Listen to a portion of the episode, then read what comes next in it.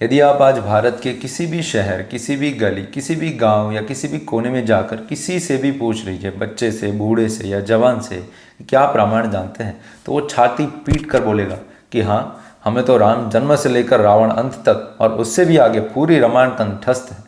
आप पूछिए क्या पूछना है। और वो इसलिए नहीं क्योंकि सबने रामायण अच्छे से पढ़ा है, परंतु इसलिए क्योंकि सबने दिल से रामायण की सीरियल देखी। या तो फिर रामायण के नाटक देखे हैं। और यदि यंग जनरेशन से पूछो तो या तो उनके कुछ आर्टिकल्स पढ़े हैं, या तो कोई नाटक देखे, या तो कोई मॉडर्न देवदत्त पटनायक या इन सबकी बुक्स पढ़ी। परंतु निन्यानवे पॉइंट निन्यानवे प्रतिशत भारतीयों ने अभी तक पूरी रामायण नहीं पढ़ी है। क्योंकि यदि आज हम आपसे पूछे कि लक्ष्मण रेखा जो बनाई थी लक्ष्मण जी ने, वो वाला प्रसंग वाल्मीकि रामायण में कहाँ पर आता है? तो आप बोलेंगे कि जब मारीच सुवर्ण मृग बनकर आया था और मरने के बाद जब उसने आवाज़ लगाई राम भगवान की आवाज़ में कि, हे लक्ष्मण, बचाओ, तब लक्ष्मण जी को माता सीता ने बोला कि, जाओ और अपने भाई को बचाओ। लक्ष्मण जी जा नहीं रहे थे।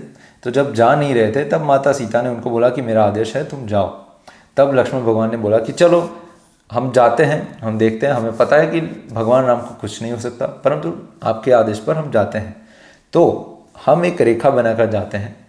उसको क्रॉस मत कीजिएगा, आपको कुछ नहीं होगा। तो उस लीला में भगवान लक्ष्मण वो लक्ष्मण रेखा बनाते हैं। परंतु यदि हम ऐसा कहे कि वाल्मीकि रामायण या फिर तुलसीकृत रामायण, दोनों में से किसी भी रामायण में लक्ष्मण रेखा का कोई उल्लेख नहीं है। तो हम में से ज़्यादातर लोग इसको सुन के ही हक्के बक्के रह जाएँगे। अरे बाप रे, प्रभु, क्या बोला आपने?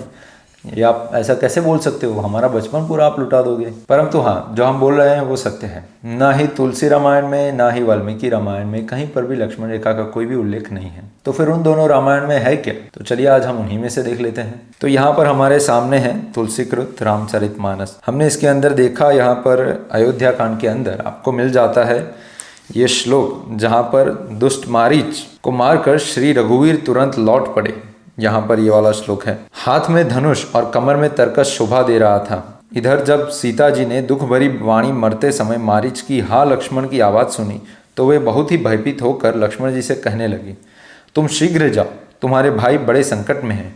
लक्ष्मण जी ने हंसकर कहा, हे माता, सुनो, जिनकी भ्रुकुटी विलास, भौ के इशारे मात्र से सारी सृष्टि का प्रलय हो जाता है वे श्री राम जी, क्या कभी स्वप्न में भी संकट में पड़ सकते हैं? इस पर जब सीता जी कुछ मर्म वचन यानी कि हृदय में चुभने वाले वचन कहने लगी, तब भगवान की प्रेरणा से लक्ष्मण जी का मन भी चंचल हो उठा। वे श्री सीता जी को वन और दिशाओं के देवताओं को सौंपकर वहाँ चले, जहाँ रावण रूपी चंद्रमा के लिए राहु रूप श्री राम जी थे। रावण सुना मौका देखकर यति, यानी कि सन्यासी के वेश में श्री सीता जी के समीप आया, जिसके डर से देवता और दैत्य तक इतना डरते थे कि रात को नींद नहीं आती और दिन में भरपेट अन्न नहीं खाते हैं।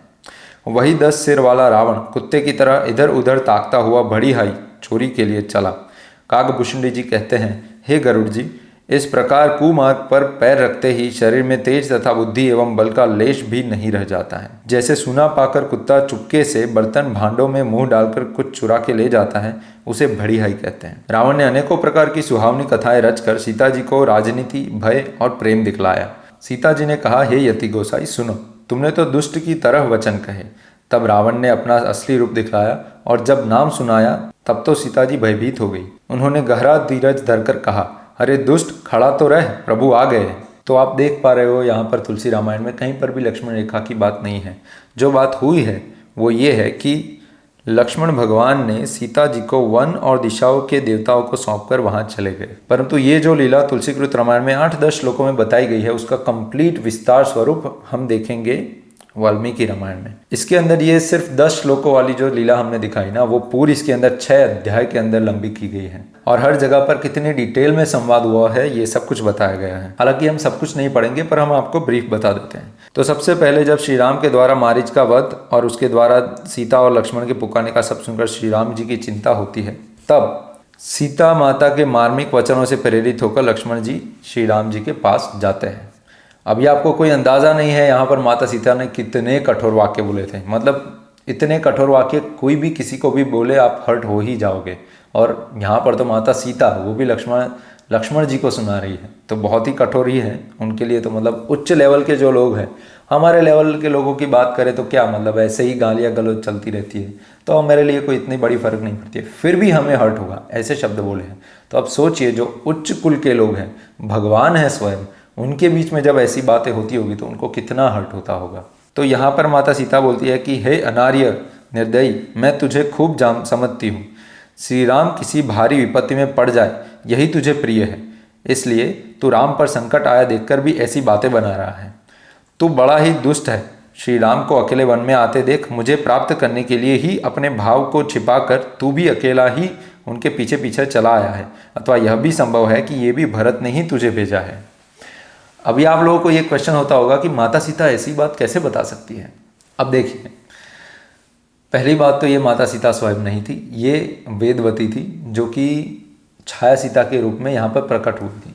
क्योंकि अगर आपको पता है तो वेदवती ने पिछले जन्म में ये प्रण लिया था कि रावण तेरा काल बनकर मैं आऊँगी। तो कुछ तरह यहाँ पर जो कि वो छाया सीता बनकर आई है, कुछ करके उनको यहाँ पर ये इंड्यूस करना था, ये एक्शन इंड्यूस करना था कि अगर ये जाएँगे नहीं भगवान लक्ष्मण जाएँगे नहीं तो रावण ये जो छुपा बैठा है, जो मैं देख के बैठी हूँ, वो कैसे मुझको लेने आएगा? और लेने आएगा नहीं तो मेरा हरण कैसे करेगा? अगर मेरा हरण नहीं करेगा तो भगवान राम मुझे बचाने कैसे आएँगे और उसका वध कैसे करेंगे? तो ये सारे लीला है तो ऐसा मत सोचिए कि माता सीता स्वयं ऐसा कुछ कह सकती है। वे तो स्वयं माता लक्ष्मी है, उनके मुँह से अपने आदि शेष के लिए ऐसी बातें निकल ही नहीं सकती हैं। तो सीता माता के मुख से ऐसे कठोर वचन सुनकर लक्ष्मण जी बोलते हैं कि, हे विशाल लोचने वन के संपूर्ण देवता आपकी रक्षा करें। तो अगेन जैसे तुलसीकृत रामायण में बताया गया है, वैसे ही लक्ष्मण जी ने वन के देवताओं के सहारे माता सीता को उनके रक्षा में रखकर चले गए। परंतु कहीं पर भी अगेन कोई लक्ष्मण रेखा की बात नहीं की गई है। फिर आगे चैप्टर आता है, जिसके अंदर रावण का साधु वेश में सीता माता के पास जाकर उनका परिचय पूछना और सीता का आतिथ्य के लिए उसे आमंत्रित करना। ये भी बहुत ही इंटरेस्टिंग चैप्टर है। इसके अंदर भी बताते हैं कि कैसे माता सीता एक ब्राह्मण को ट्रीट करती है जब वो अपने दरवाजे पर आते हैं। उनको आतिथ्य के लिए आमंत्रित करती है। और पूरा संवाद भी है। हम ये स्क्रीन पर रख रहे हैं। अगर आपको पढ़ना है तो एक एक सेकंड आप स्टॉप कर कर पढ़ सकते हैं। ये रामायण का ये वाला भाग आपको कहीं पर ढूँढने नहीं जाना होगा। तो आप ये देख सकते हैं। फिर उसके बाद चैप्टर आता है, जिसके अंदर सीता माता रावण को अपना और अपने पति का परिचय देकर वन में आने का कारण बताती है होता यूँ है कि इसके पिछले वाले चैप्टर में रावण ऐसा बोलता है कि तुम जैसी सुंदर स्त्री, जो कि इतने बड़े राज्य की रानी है, यहाँ पर जंगल में क्या कर रहे हो? तुम्हारे लिए तो ये बहुत ही दुर्गम वस्तु हो गई कि तुम्हारा पति, तुम बोल रही हो कि इतना महान है और तुम्हें ऐसे जंगल में लेकर आया है, दत्त है ऐसे प्रति, पति पर। तो ऐसे वो भगवान राम को नीचा दिखाने का प्रयास करता है। परंतु ऐसा सब बोलने के बाद माता सीता रावण को अपना और अपने पति का परिचय देकर उसके वन में आने का कारण भी बताती है। और रावण का उन्हें अपनी पटरानी बनाने की इच्छा प्रकट करते हैं। तो यहाँ पर फिर रावण क्या करता है कि ये सब बेकार है, इन सबको छोड़ो, ये राम वाम, ये सब इनके काम की नहीं हो तुम। तुम मेरे लिए बनी हो। तुम आओ मेरे साथ, मैं तुम्हें बहुत खुश रखूँगा। तो ये सब सुनकर फिर माता सीता उन्हें ऐसे बुरे शब्दों से पटकारती है, पढ़ने लायक है। पर हम आपके लिए यहाँ पर रख रहे हैं, कुछ आप देखकर उसका स्क्रीनशॉट ले सकते हैं या फिर उसे पॉज कर कर पढ़ सकते हैं। आपको पता चल जाएगा कि कितना कितना ही इंटरेस्टिंग कॉन्वर्सेशन है। जब रावण का इतना सब कहने पर भी माता सीता नहीं मानी तो रावण को लगा कि अब मुझे मेरे पराक्रम का बखान करना चाहिए। मुझे बताना चाहिए कि मैं कौन हूँ। और जब डिटेल में ये सब बताऊँगा, तब शायद वो मान जाए। तो फिर वो अपने पराक्रम का वर्णन करता है और फिर सीता माता द्वारा उनकी बड़ी, कड़ी फटकार होती है। इस बार तो और भी ज़्यादा कठोर रूप से उसको फटकारा जाता है तो आप वो भी पढ़ सकते हैं। फिर उसके बाद माता सीता का अपहरण होता है, रावण के द्वारा माता सीता का विलाप होता है, फिर जटायु का दर्शन होता है, ये सारा ही लीला उसके अंदर है। परंतु यहाँ पर हम ये देख सकते हैं कि यहाँ पर कहीं पर भी लक्ष्मण रेखा की बात नहीं कही गई है। तो अगर ना ही वाल्मीकि रामायण में इसकी बात है, ना ही तुलसीकृत रामायण में इसकी बात है तो ये लक्ष्मण रेखा का कंसेप्ट आया कहाँ से? आइए देखते हैं। तो यदि आपके पास अपना बॉस बुक है तो वो आप निकाल सकते हैं। उसके अंदर हमारा चैप्टर नंबर दस है, वैदिक शास्त्रों का मूल ज्ञान। हिंदी और इंग्लिश में आप कहीं भी देख सकते हो सेम पेज नंबर होगा, कोई चेंज नहीं होगा। उसमें शास्त्रों के मूल ज्ञान वाले चैप्टर में रामायण की बातें आती है, जहाँ पर हमने 27 ऑथेंटिक रामायण के बारे में बात की है। उसके सामने वाले पेज में नीचे से तीसरे पैराग्राफ के अंदर हमने बात की है रीजनल रामायण के बारे में। इसके अंदर हमने बताया है कि इनके सबके बाद कलयुग में भी कई संत और कवि हुए हैं। जिन्होंने अपनी प्रादेशिक भाषाओं में रामायण लिखे उदाहरण के तौर पर श्री रंगनाथ रामायण, काम्ब रामायण, सप्तकंद रामायण, कृतिवासी रामायण और बहुत सारी ऐसी। इनमें से जो हमने रंगनाथ रामायण के बारे में बात की गई है, ये वाली रामायण है तेलुगु भाषा में और ये हुई थी सबसे पहले तेरहवीं सदी में। ये तेरहवीं सदी में जब लिखी गई थी, तब उसके अंदर सबसे पहले ये लक्ष्मण रेखा वाला कंसेप्ट आपको पढ़ने को मिलता है। उसके बाद जो पंद्रहवीं सदी में कृत्यवासी रामायण लिखी गई, उसके अंदर भी ये कंसेप्ट फिर से देखने को मिलता है। और क्योंकि ये दोनों ही रीजनल लैंग्वेजेस प्रादेशिक भाषाओं में जो रामायण बनी है वो बहुत ही ज़्यादा पॉपुलर है, आज भी इतनी ही पॉपुलर है और आज भी लोग उसको पढ़ना उतना ही पसंद करते हैं। इसकी वजह से सारे नाटकों और सारे सीरियल्स पर इसका इतना प्रभाव पड़ गया कि हर किसी ने अपनी रामायण के अंदर लक्ष्मण रेखा वाला लीला डाल दिया है। अब क्योंकि दोनों ही रामायण में समान रूप से लक्ष्मण रेखा वाला लीला बताया है, हम आपको बताएँगे रंगनाथ रामायण से। हमने कुछ स्क्रीनशॉट लिए हैं रंगनाथ रामायण से। उसमें से हम पढ़ेंगे। यहाँ पर उसी लीला में जहाँ पर रावण उनको लेने आता है, उससे पहले ही जब मारिच पुकार लगाता है लक्ष्मण जी को, राम जी के वॉइस में, वहाँ पर ये बात आती है। इसके पश्चात उन्होंने पर्णशाला के चारों ओर सात रेखाएँ खींच दी और कहा, माता, इन रेखाओं को पार करके बाहर मत जाइए। यदि कोई इन रेखाओं को पार करेगा तो उसका सिर उसी क्षण चूर चूर हो जाएगा। फिर इसके बाद लक्ष्मण जी जाते हैं राम भगवान को ढूँढने और यहाँ पर रावण आता है। फिर ये लीला होती है।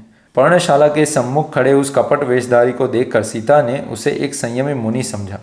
तुरंत अत्यंत भक्ति युक्त हो कर कमलों को जोड़कर उसे प्रणाम किया और सौमित्र की खींची हुई उस रेखाओं को पार कर बड़ी भक्ति के साथ उस अभ्यागत का पूजन सत्कार किया। अभी हुआ यूँ यहाँ पर कि क्योंकि ब्राह्मण वेश में थे तो उनको कोई डर नहीं था। माता सीता को ये कोई भय नहीं था क्योंकि उस समय के अंदर डेफिनेटली त्रेता युग की समय की बात है। आप ब्राह्मण को कंप्लीटली निष्कलंक रूप से देख सकते हो। ऐसा कहा जाता है कि पहले के समय में जब माता पिता कहीं बाहर किसी काम से जाते थे तो अपनी बेटी अगर किसी छोटी बेटी हो या फिर जवान बेटी हो तो किसी परिवार को अगर ना दे पाए ना तो किसी ब्राह्मण के घर पर छोड़कर जाते थे। इतना क्लियर रहता था उनका माइंड कि ब्राह्मण पर हम किसी भी प्रकार के डाउट के बिना हम उन पर विश्वास कर सकते हैं। और क्योंकि उस समय के ब्राह्मण और ऋषि मुनि इतने शुद्ध हुआ करते थे कि उन पर कभी संदेह नहीं किया जा सकता था। यदि आप संदेह करते हो तो आपको पाप लगता था या फिर कोई ऋषि मुनि आपको श्राप भी दे सकता है। तो ये कॉमन कल्चर था कि आप जब ब्राह्मण देवता को देखते हो तो सबसे पहले उनकी सेवा के लिए याचना करते हो कि आप हमें आतिथ्य हमारा आतिथ्य स्वीकार करें और हमें आपका सेवा करने का मौका दें। तो अभी प्रश्न यह आता है कि यदि ये लक्ष्मण रेखा वाली लीला अगर वाल्मीकि रामायण में नहीं है, ना ही तुलसीकृत रामायण में है तो फिर इसको सही मानना चाहिए क्या? यदि ये जो रीजनल रामायण है, जैसे कि रंगनाथ रामायण है कृतिभाषी रामायण है इसके अंदर इसको बताया गया है तो इसको क्या हम ऑथेंटिक मान सकते हैं? तो इसका जवाब हमने हमारी बुक में ही दे दिया है। जहाँ पर हमने ये रामायण के बारे में बताया है, उसी के नीचे आप पढ़ेंगे तो हमने बताया है कि इनमें से कई रामायण जो भक्त संतों और महान कवियों द्वारा लिखे गए हैं, वो या तो दिव्य श्रुति द्वारा या तो परंपराओं के तहत अत्यंत गहन रामायण अध्ययन के बाद लिखे गए हैं, जो बाद में सार्वजनिक दैवीय प्रमाणों और लीला प्रमाणों से प्रामाणिक सिद्ध हुए हैं। तो इनमें से भी कई को हम प्रामाणिक मान सकते हैं। अभी देखिए, सारी प्रादेशिक जो भाषाओं में लिखी गई रामायण है, उनको शायद हम प्रामाणिक नहीं मान सकते हैं, परंतु हम सबको निकाल भी नहीं सकते हैं। हमें पता है कि कंब रामायण को साक्षात दैवीय प्रूफ मिले हुए हैं। वैसे ही रंगनाथ रामायण और कृत्यवासी रामायण को भी बहुत सारे आचार्यों ने एक्सेप्ट किया है। इन सभी महान कवियों, ऋषियों और भक्तों की लिखी गई रामायण, वो अलग अलग कल्पों की रामायण हो सकती है। तो किसी भी रामायण को आँख मूंद कर बस झूठा बता देना, वो गलत होगा। जो हम नहीं करेंगे। इसलिए आप खुश हो सकते हो, क्योंकि आपका जो बालपन का जो लक्ष्मण रेखा वाला जो सीन है आपके दिमाग में वो अभी जुटलाया नहीं जा रहा है। क्योंकि हज़ारों भारतीयों की तरह हम भी हमारी रोज़मर्रा की ज़िंदगी में इस फ्रेज का यूज़ करते हैं कि ये तो हमने लक्ष्मण रेखा खींच दी अब कोई यहाँ से पार नहीं हो सकता। तो इतनी इजीली हम इसको नहीं ठुकराएँगे। परंतु इस वीडियो से आपको ये सीख लेना चाहिए कि जब भविष्य में आकर आपको कोई पूछे कि आपकी ये जो लक्ष्मण रेखा वाली लीला है, वो तो वाल्मीकि रामायण से है ही नहीं, आप क्यों सही बता रहे हो? तो आपके हाथ में ये क्लियर आंसर होना चाहिए कि जी हाँ सही है, वो वाल्मीकि रामायण में नहीं है, न ही तुलसीकृत रामायण में है। परंतु वो रंगनाथ रामायण और कृतिवासी रामायण में है, जो कि बड़े बड़े भक्तों और आचार्यों द्वारा प्रमाणित की गई है, जिससे कल उठकर कोई ऐरा गहरा आदमी आकर आपके ऊपर, आपके रामायण के लिए क्वेश्चन ना खड़े कर दे। अभी रामायण को लेकर ये अकेला फैक्ट नहीं है, जिसके ऊपर लोग क्वेश्चन करेंगे। ऐसे बहुत सारे फैक्ट्स है जिसके ऊपर लोग क्वेश्चन करेंगे, और उन सब का कंपाइलेशन हमने इस प्ले में किया है। तो अभी आप ये देखिए और मिलते हैं अगली बार एक नया वीडियो लेकर। तब तक तब तक क्या? दाल रोटी खाओ और हरी गुण गाओ।